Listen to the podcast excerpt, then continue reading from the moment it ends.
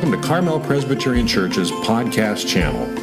Open up a Bible or just listen in. We hope this week's message is a blessing to you. So somehow in the first service, I preached for like 45 minutes. So I went in between services and I uh, took out two sentences for y'all. You're welcome. I want to start off by uh, stating a very profound theological truth, and that is that uh, sleeping is one of God's greatest blessings to us. Amen. I, it's like uh, the 9:30 service. That was the most robust response I've ever received from them in a Presbyterian church. So, uh, in fact, after I preach on Sundays, uh, it is basically a necessity for me that I have to go home and take a little Sunday afternoon siesta, and um, I will admit, and Lalia will concur, that that is a luxury at this point in our lives with two little ones. But sleeping is this, it's an interesting thing because we all need it, but some need more of it than others. I know Ivor needs a lot of it, right, Ivor? Yeah, that's right. And then some find it easy to achieve, but then others of you wrestle through the night. You find sleep to be elusive. And some uh, rest extremely peacefully. And then if you have little ones, some just toss and turn all through the night, or a spouse or something like that, just kicking through the night. And this morning we're going to look at two texts about men who are sleeping. The first man is Jonah, and the second is Jesus. And it really is amazing how similar these two narratives are. But these men's reasons for sleeping could not be more different. So, what I'm going to have you do is open up to Jonah 1 and then maybe uh, have Luke 8 ready but while you're turning there uh, in Jonah 1 first, I'll pray for us. Lord, we ask that you would speak like only you can speak. Pray that you would tune our ears to hear your voice ever so clearly. We ask that you would turn our hearts to you so that we might experience the fullness of all that you have for us. May the meditations of my heart and the words from my mouth be pleasing and acceptable to you. Jesus be glorified and magnified in this place. Amen. Amen. All right, Jonah 1, starting in verse 4. But the Lord hurled a great wind upon the sea, and there was a mighty tempest on the sea, so that the ship threatened to break up. Then the mariners were afraid, and each cried out to his God. And they hurled the cargo that was in the ship into the sea to lighten it for them. But Jonah had gone down into the inner part of the ship, and had lain down and was fast asleep. So the captain came to him and said, what do you mean, you sleeper? Arise, call out to your God. Perhaps the God will give a thought to us that we may not perish. So at this point in the story, we know that Jonah is fleeing from the presence of God. He's chosen to disobey the command of God and has refused his mission. Instead, Jonah boards a ship in hopes of avoiding the task set before him. God has taken a notice of Jonah's disobedience and has sent a violent storm. And Pastor Tim did an amazing job last week of elaborating on the storms of life and how God can use them to get our attention and ultimately to transform us. Well, the storm that was sent upon that ship on its way to Tarshish was definitely a storm that got everyone's attention. It just took Jonah a little bit longer than the rest of the crew. The storm that the ship encountered was not a typical one. It was so treacherous, in fact, that seasoned mariners were terrified. I don't know if you guys know, do you know any seasoned sailors? I would not label them as people who get scared very easily, right? Have you ever watched Deadliest Catch? Come on. I mean, like, those guys relish the opportunity to be in the most extreme situations. And so, the longer you've stayed on the water, the more seasoned you've become, the more perilous situations you've been in. And so, these guys have surely experienced their fair share of dangerous dilemmas on the water. But this particular storm has them taking two very distinct, drastic measures. So, the first drastic measure is that they call out to their gods. As the saying goes, there's no atheists in foxholes. We do not know exactly how religious these men were, but we do know that they're afraid and that they're crying out to gods in a very explicit way. And oftentimes, such cries for help from God come due to the severity of the situation. Have you ever noticed this? When someone really finds like their life being threatened, then they kind of call upon a spiritual force or, or the God that they serve. Second, they took the radical step of throwing their cargo and provisions overboard in hopes that the lightened ship would better navigate the storm. I don't know anything about sailing, but that just doesn't seem right. Like it doesn't you wouldn't do that right off the bat. Like, oh, it's getting windy. Throw the stuff overboard. Like it has to be a pretty crazy situation for them to do that. Um, so we know we could just gather from the information that this is a crazy storm. You can picture kind of the waves raging all around them. And I do, in fact, do that because I have a fascination with waves. And before I had kids and an extra 40 pounds on my body, I used to surf pretty often. Now it's just like I reminisce back to those days when my board could float me. But uh, even before then, as a kid growing up, I loved studying waves. I studied oceanography in middle school. Um, I have all sorts of information that I haven't been able to apply in life yet because of it. But um, I had an extra fascination with these things called tsunamis. And so, uh, I've, you guys ever gone down like the YouTube trail where you start watching YouTube videos and repopulate? So I've been down the trail for the uh, 2004 um, Indian Ocean tsunami quite a few times. And there's this one harrowing video that I'll always remember is um, all of the tourists, when they see the water drastically recede quickly, all the tourists come out onto the beach and they start walking on the land that was once covered by water. Disclaimer, if that happens here, don't, don't do that, okay? Just so everyone knows. And then you can start hearing the locals screaming because you see this wall of white on the horizon. It's terrifying. And the locals are screaming for the, the tourists to run for their lives. And many of them do. But there's this one guy in the video who just sits, stops, and just accepts his fate. And the first wave just takes him out. It's this, it just, it's a harrowing, sobering situation. And this is kind of what's going on in this story. You've got a bunch of panicking people on the boat and there's one guy, the prophet of Israel, who's just sleeping, just letting it happen, letting it go by. How? How could someone sleep through that? Perhaps he is like me or other dads who have this uncanny ability to sleep through things like crying babies and fighting children and things like that, much to the chagrin of many women. So there is this possibility, right? We can't discount the possibility that Jonah perhaps is just sleeping soundly, um, exhausted, and that's what's going on here. But what many theologians actually put forth is that Jonah is sleeping what they call the sleep of sorrow. The theory is that he was so distraught by his personal situation that he was using sleep as a way to escape his mental and spiritual anguish. I've been there. Maybe some of you have been there as well. You can sleep like a rock because you don't want to wake up and face your problems and the circumstances before you. I mean, Jonah knew full well that he had disobeyed God. And so sleep might have been for him seemingly the only time where he could for a moment get away from his shame and from his guilt and from his depression, although sometimes God can invade our sleep too. But the captain of the ship would not stand for this. All of the others on board were being proactive. They were trying to help. They were trying to save their own lives. They were trying to save the lives of the crew. So the captain rightly demanded that Jonah do likewise. He screamed, Arise, call out to your God. Perhaps the God will give a thought to us that we may not perish. This is extremely ironic.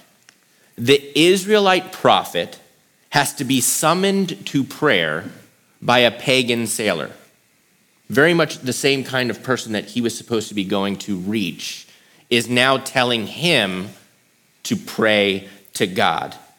Jonah had rejected God's call to preach to Nineveh. He didn't want to talk to pagans about God or lead them toward faith. And now here he is, being given a commandment to rise and call upon the Lord in front of a captive Gentile audience. And this command to arise was first given to Jonah in verse 2 by God. But now in verse 6, the captain is repeating that same command to arise. So let's try to count the ways in which God is trying to get Jonah's attention. First, God explicitly, directly spoke to his prophet. It didn't work. He fled the, the opposite direction. Second, he sent a storm. It didn't work. Jonah slept through most of it. Third, he uses a pagan sailor to wake him up. Does that work? I don't know. I'm not touching on that today. Uh, so you'll have to stay tuned for the rest of this series. Or if you want to, Jonah is a really short book, so you can read it this afternoon. But for, for today's particular purposes, I just want to point out the variety of ways that God is trying to communicate to his people. You and I are not unlike Jonah. Even at this very moment, the God of the universe is trying to get your attention. He wants to make you aware of his presence. He wants you to know that he is good and that he's in control of all things. And ultimately, he wants a deeper relationship with you right now, where you trust him more fully and you follow him more closely. This is how we flourish. And God has given us his word as the main way to speak to us, direct us, and ultimately showcase the amazing way that he loves us. And God got my attention this week as I began studying these verses in Jonah because immediately they made me think of a comparable story in uh, the life of Jesus. And as I dug deeper, I was struck by how Jesus is actually the true and better Jonah. Jesus did what Jonah could not or would not do. So turn in chapter 8 of Luke to verse 22. This is what you heard read by Jeannie. One day he got into a boat with his disciples, and he said to them, Let us go across to the other side of the lake. So they set out, and as they sailed, he fell asleep. And a windstorm came down on the lake, and they were filling with water and were in danger. And they went and woke him, saying, Master, Master, we are perishing. And he awoke and rebuked the wind and the raging waves, and they ceased, and there was a calm. He said to them, Where's your faith? And they were afraid, and they marveled, saying to one another, Who then is this, that he commands even winds and water, and they obey him? So there are some obvious similarities between these two stories. You got boats, sleeping men, terrified sailors, waves, wind, and chaos. But the differences between these two stories is what I want to focus on this morning. And there's four that I want to draw out for you. First, in Luke's passage, Jesus is in control. In the story of Jonah, we find a man who is on the run. In his panic, he boards a ship filled with strangers, and he is simply a passenger, a stowaway, basically, along for the ride. Jesus, on the other hand, is the master. He's the captain, if you will. He's even the one who tells them, hey, let's get in the boat and go on the other side. Even Jesus' slumber is one that demonstrates his control over the situation. He's able to sleep soundly because he knows how it's going to end. Second, Jesus calmed the storm. See, we're told in Jonah that God sent the storm. In Luke's gospel, we don't get such information. Instead, the emphasis is on the stopping of the storm. Okay? It's a really important comparison. So in Jonah's story, God sends the storm. In the story of Jesus, God calms the storm. Third, they cry out to Jesus. For me, this is such a distinct and important difference. The pagan sailors in Jonah's situation were grasping at cosmic straws. They were crying out to made up gods. Furthermore, Jonah did not cry out with them to the one true God. You know, he didn't even pray until he enters the belly of the fish. That wasn't until you get through the whole first chapter of Jonah before he actually turns and speaks to God. But the disciples, on the other hand, they go directly to Christ. When they're in danger, they did what was appropriate. They placed their hope in God's Son. They did not hesitate. Their first reaction was to go to the Messiah. Fourth and finally, Jesus stayed the course. You have to give me some time to explain this one further by looking at some of the context in Luke's gospel. If you look at Luke 8, verses 26 27, this is what happens when they get on the other side of this lake. Then they sailed to the country of the Gerasenes, which is opposite Galilee. When Jesus had stepped out on land, there met him a man from the city who had demons. For a long time he had worn no clothes, and he had not lived in a house, but among the tombs. So Gina, Jonah had been instructed to go to the great city of Nineveh, and he was instructed to preach against their evil doings. Jonah chose a different path. He chose a course of his own making. But look at what Jesus did. He sailed directly to the Gentile country of the Gerasenes, and he face to face with a demon possessed man. Evil in the flesh. Jesus sets a course and he goes towards it. And this is what the outcome is evil was overcome by good and a man's life was saved and transformed. So much so that Luke 8:39 says that the man went away proclaiming throughout the whole city how much Jesus had done for him. Because of Jesus' steadfastness, a new country was exposed to the gospel. This is what Jonah was supposed to do. This is what he should have done. But it was his fear and his lack of trust that ultimately got the better of him. For me, these four differences prove that Jesus is, in fact, the true and better Jonah. Amanda will expound even more upon this in her sermon in a couple of weeks. But for the rest of this sermon, I want to draw out some deeper theological significance from these texts by examining one word that appears in both of this morning's par- pa- wow, passages. I gave away the word kind of. The word is perish. The captain in Jonah and the disciples in Luke's gospel were all afraid that they might perish. In the Greek version of the Old Testament called the Septuagint, verse 6 of Jonah uses the word apollumi. In Luke 8:24, the disciples use a different tense of that same Greek verb. Apollumi means to kill, lose, or perish. And some scholars will go even as far to translate it as to utterly destroy. So, in our first story, the captain woke up the prophet and demanded that he cry out to God so that they might not perish. What the captain's really doing is he's communicating that he and the others don't want to die, right? They don't want to die.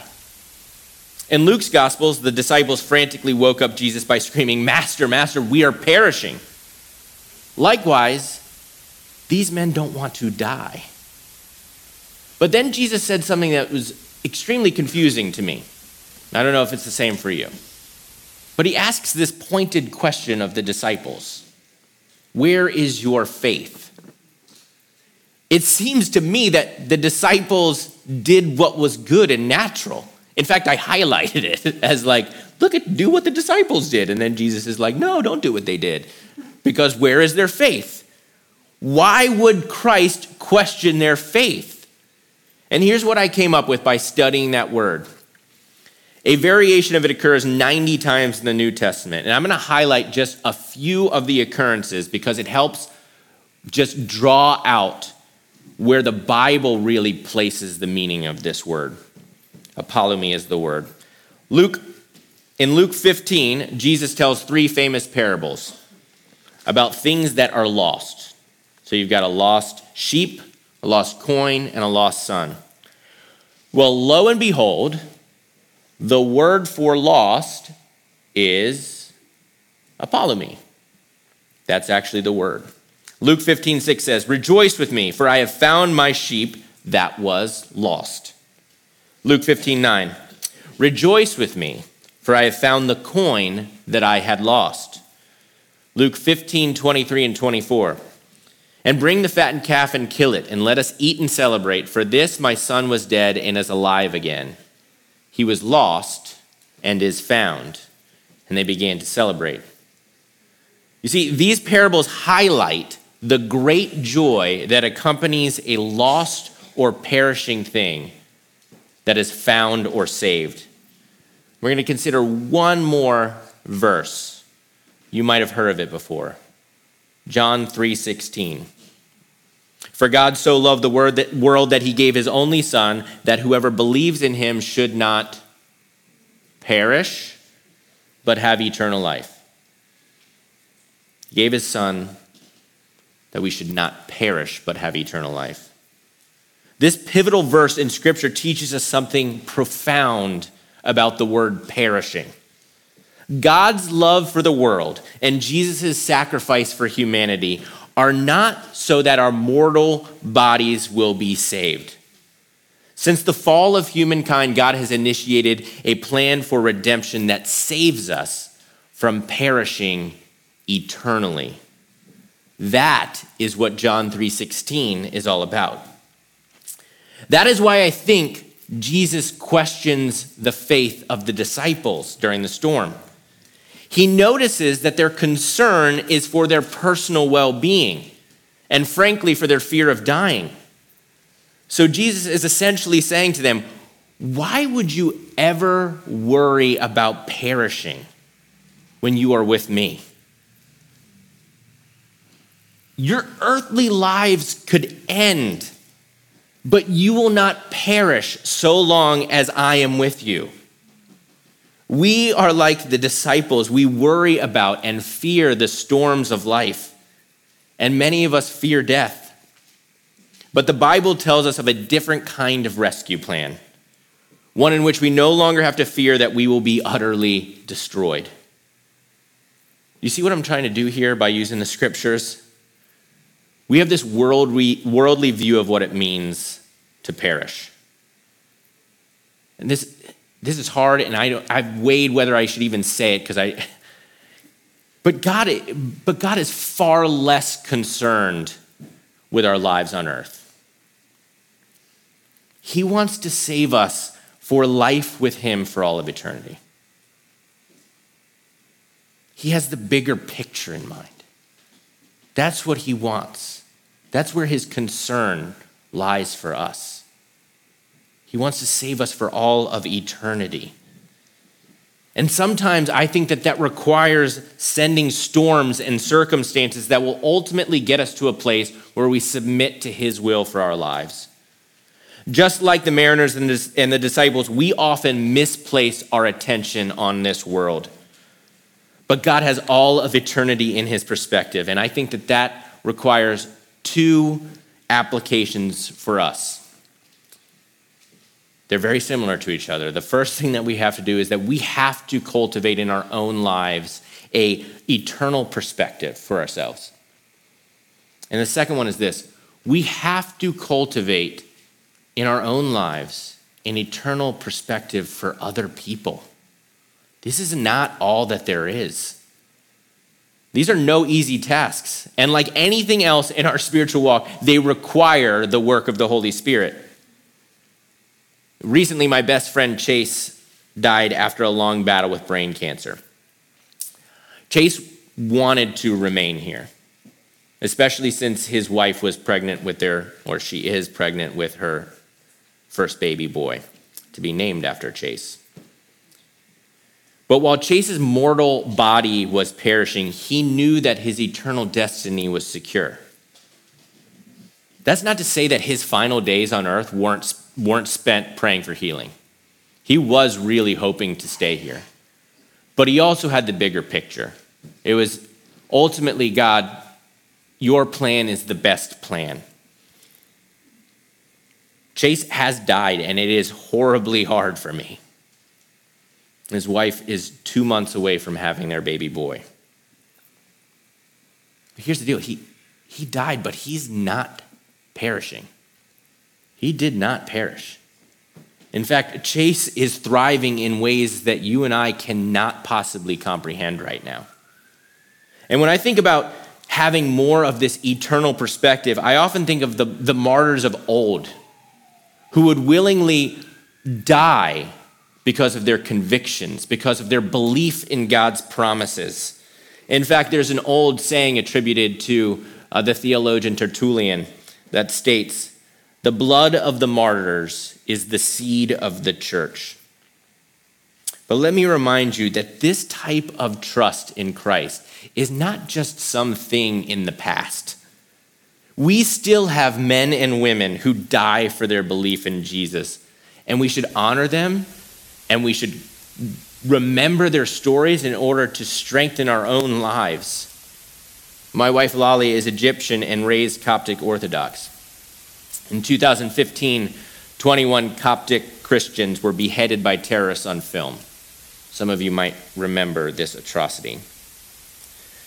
One of the widows of the men said that she was actually comforted by watching the awful video because she saw her husband calling out to Jesus. And a brother of one of the martyrs said the same thing. He was happy to see the video because in it his brother said, Jesus Christ, have mercy on us. And I have to believe that those men were not calling out to Jesus to have mercy on them in the fact that they wanted their lives to be saved or spared in that moment. They were calling out to Christ to have mercy on them when they entered into eternity and encountered him for the first time. The brother, the brother of the martyr went on to say that when he found out that they were being killed for, uh, they were killed for being Christian, he was reassured because these were God's children, and he took them home with him. And even still, many of the loved ones that have been left behind have said that since then their faith has grown, that they have forgiven ISIS, and that they pray regularly for the terrorists. oh, to have faith like those men and the families that they left behind. Is what happened to them hard?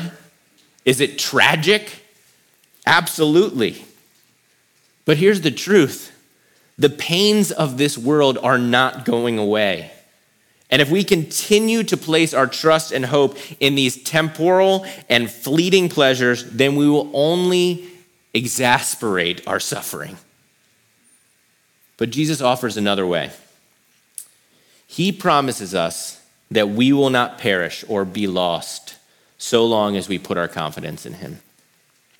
We need to be reminded of this often because the worries and the concerns and the troubles of this world become blinding for us. Our suffering can bring us to a state where we are like the men from the stories this morning.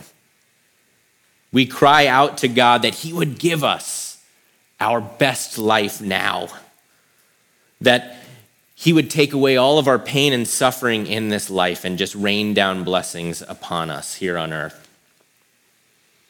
But I want to encourage you through the ups and downs of life, remember good or bad, your circumstances do not define you.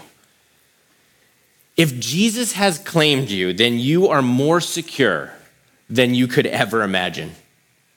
In Jonah 1 6, the captain said, Arise, call out to your God. Perhaps the God will give a thought to us that we may not perish. You know, that captain was playing the odds, right? They were all playing the odds. Whose God can we call upon that will answer us right now? He was reaching for anything that might help. We reach for lots of things that we think might help. Our neighbors are reaching for things that they think might help. But I want to change his words, that captain's words, in light of what Christ has done for us. Arise, call out to the one true God, Father, Son, and Holy Spirit. He will give a thought to you, and you will not perish. This is the good news that should define our lives. This is what it means to be saved. This is where we place our confidence and our hope. Let us pray. Lord Jesus, we are so thankful uh, that you promise us that if we call upon your name, that we put our trust in you, that we will not perish. God, help us to remember that as we go through our lives, that that might define how we just navigate the ups and downs of this life. Help us to keep that in mind when we know we have neighbors and friends and family members who are suffering here and now and also don't have the hope of a future. Holy Spirit, we ask that you would work powerfully in our midst, that more and more people will be saved that they might come to know that they have a future and a hope with you forever in heaven. It's in your name.